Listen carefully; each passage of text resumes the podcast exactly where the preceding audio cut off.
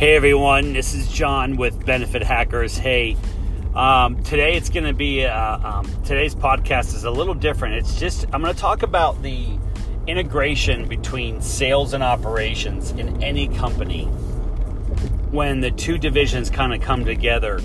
How things can be made easy or hard or difficult, and this. Uh, so right now we're onboarding three new clients for an October 1st effective date and uh, one is a group of uh, about 20 employees. The second has about 25. The, the third has five. But yet they all have unique characteristics and things going on. Um, two are out of state, one is in state. So um, it's really interesting that this has been a problem, not a problem, but this has been an issue ever since I've been in selling that the sales team you know, gets a client and then they throw it in the laps of the operations team. They go, "All right, good luck. Let us know." And then they they like to run away and kind of go get um, the next client. And we're feeling a little bit of that growing pain now, bringing three on at one time in pretty quick order. Um, they all kind of made decisions like by the third week of the month, September. Like in the last week, all three of them essentially said go. And so we need about two to three weeks lead time whenever we bring a client on to do it right, the way we do it. Set it up right, do it right, implement it right, roll it right, and then it's simple going forward. Um, because we use technology, we use some some cool things that allow us to scale pretty fast uh, and yet have a great customer service experience. But um, you know, we're feeling some pain points now, and it's good. It's it's can be stressful too on the team and everyone has a different role, right? But it can be stressful because you're feeling you feel the pressure of taking three steps forward and then one step back or starting down a path and then realizing that it's the wrong path. Someone says, no, no, no, that's not what we do. And you have to fix it or duplicate the effort. So it's a frustrating part of growing. And it's probably not going to be the only time we experience this because our goal is to go from $3 million a year in sales to $30 million in five years. And that's a big goal. And the way we do that is scaling systems, process, control, um, and then a good heart with everybody, you know, rowing in the same direction, everyone having the same vision to help the employees and the employers and doing a great job. And so, the part of the process is natural. You're going to hit these ceilings um, I wouldn't say they're a ceiling of complexity, but these ceilings where you're like, oh, okay, we're getting stressed a little bit. So today, I was talking to a couple of my operations people and saying, okay, what can we do on the front end when we're when we're first talking to a, a potential client or we're bringing in some new lines to an existing client? What can we do on the front end that will make things a little easier when we go to implement and communicate and engage? And so that's part of what I'm trying to focus on. And I know I've done some things in the past that make things difficult, not fully understanding the integration. And now I'm starting to see it. And so we're taking a step and going, okay, what can we do? For instance, can we design the plans so that they're still in the client's best interest, but there's some simplicity? So maybe instead of four different carriers, can we get can we do the work with three and still have a great rockstar benefits package.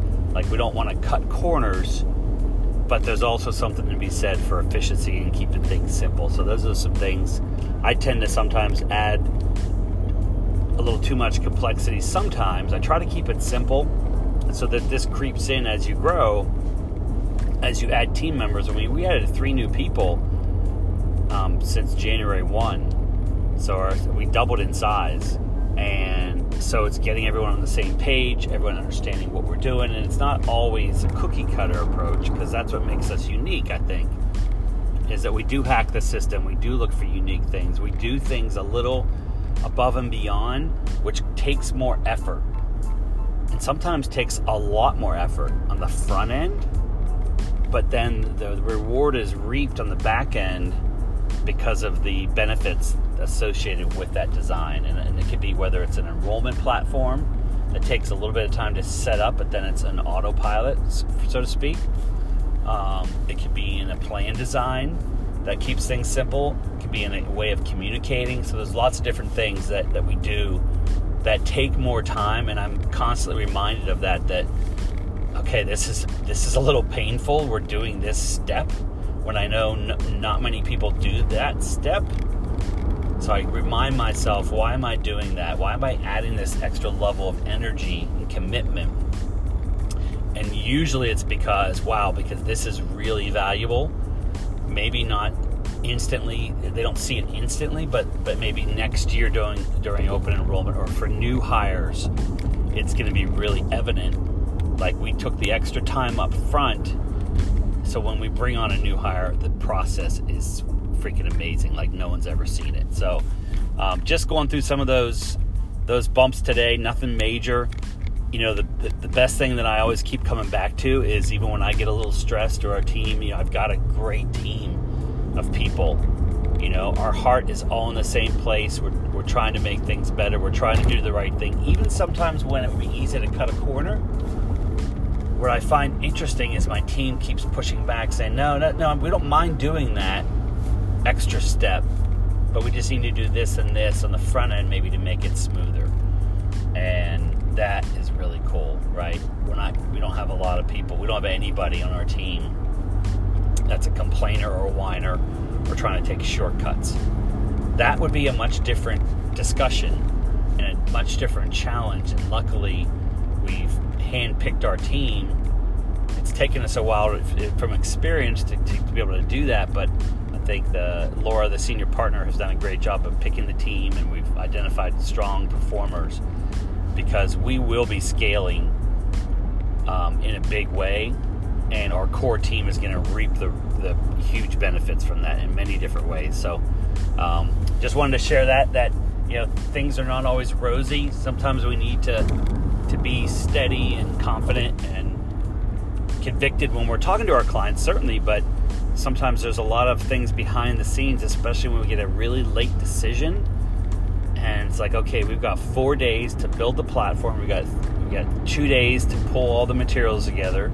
You know, we do it first class. Like today, we're rolling on a client that has 25 employees, and you know, we printed. We got a new printer in from uh, from the, from uh, Cobb Tech, local Richmond company, and so we get we're doing saddle stitch color booklets in our office now. I mean, it takes it, it took a few prints to get to get it right, right? Where some of the pages weren't coming out right, some were jumbled up because of the way we were we were just setting it up. So once we got the booklet set up, I mean, it, it's it's it's pretty cool. You know, when you look at an employee benefit booklet that someone can take home and, and actually it's a printed copy with everything in it, including sample rates. It's uh, that takes time. It takes a lot of effort to get that right and have it printed and have it printed nicely. Um, and that so they go home and they, they can look read through it. They can also share it with a spouse, with their children. Those little things add up in terms of manpower, but man, they make they make the system so much more joyful for our clients and the employees too, because they're spending their I guess wrapping up, you know, our clients are spending their hard-earned money to participate in some way contribution wise to the to the benefit package and the employees are equally putting hard-earned cash into their benefits for protection. We want to make sure we live up to that bargain and we're doing the same thing on our end. And I, I think we are. I think we continue to get better. It's one thing that's really cool is that if you look at, like, just look at our benefit booklet.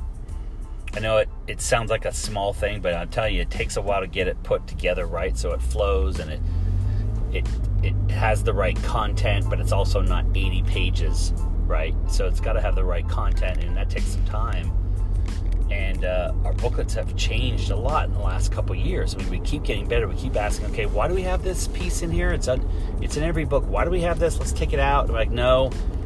Remember, we run into this issue. If we start taking that out, then they don't know how to call for claims, or they don't know how to go online and register, whatever the issue is. So, we're constantly trying to make it better. We also realize some things are constant, but you know, there's some new things coming up that we're adding into our communication materials that make it easier for the employees. So um, that's what today's about. Not sure if this is helpful, but I'm sure every company has its own process or, or issues they're going through in this regard. And uh, just wanted to share what's going on with us. Hope you're having a great day. We'll talk soon.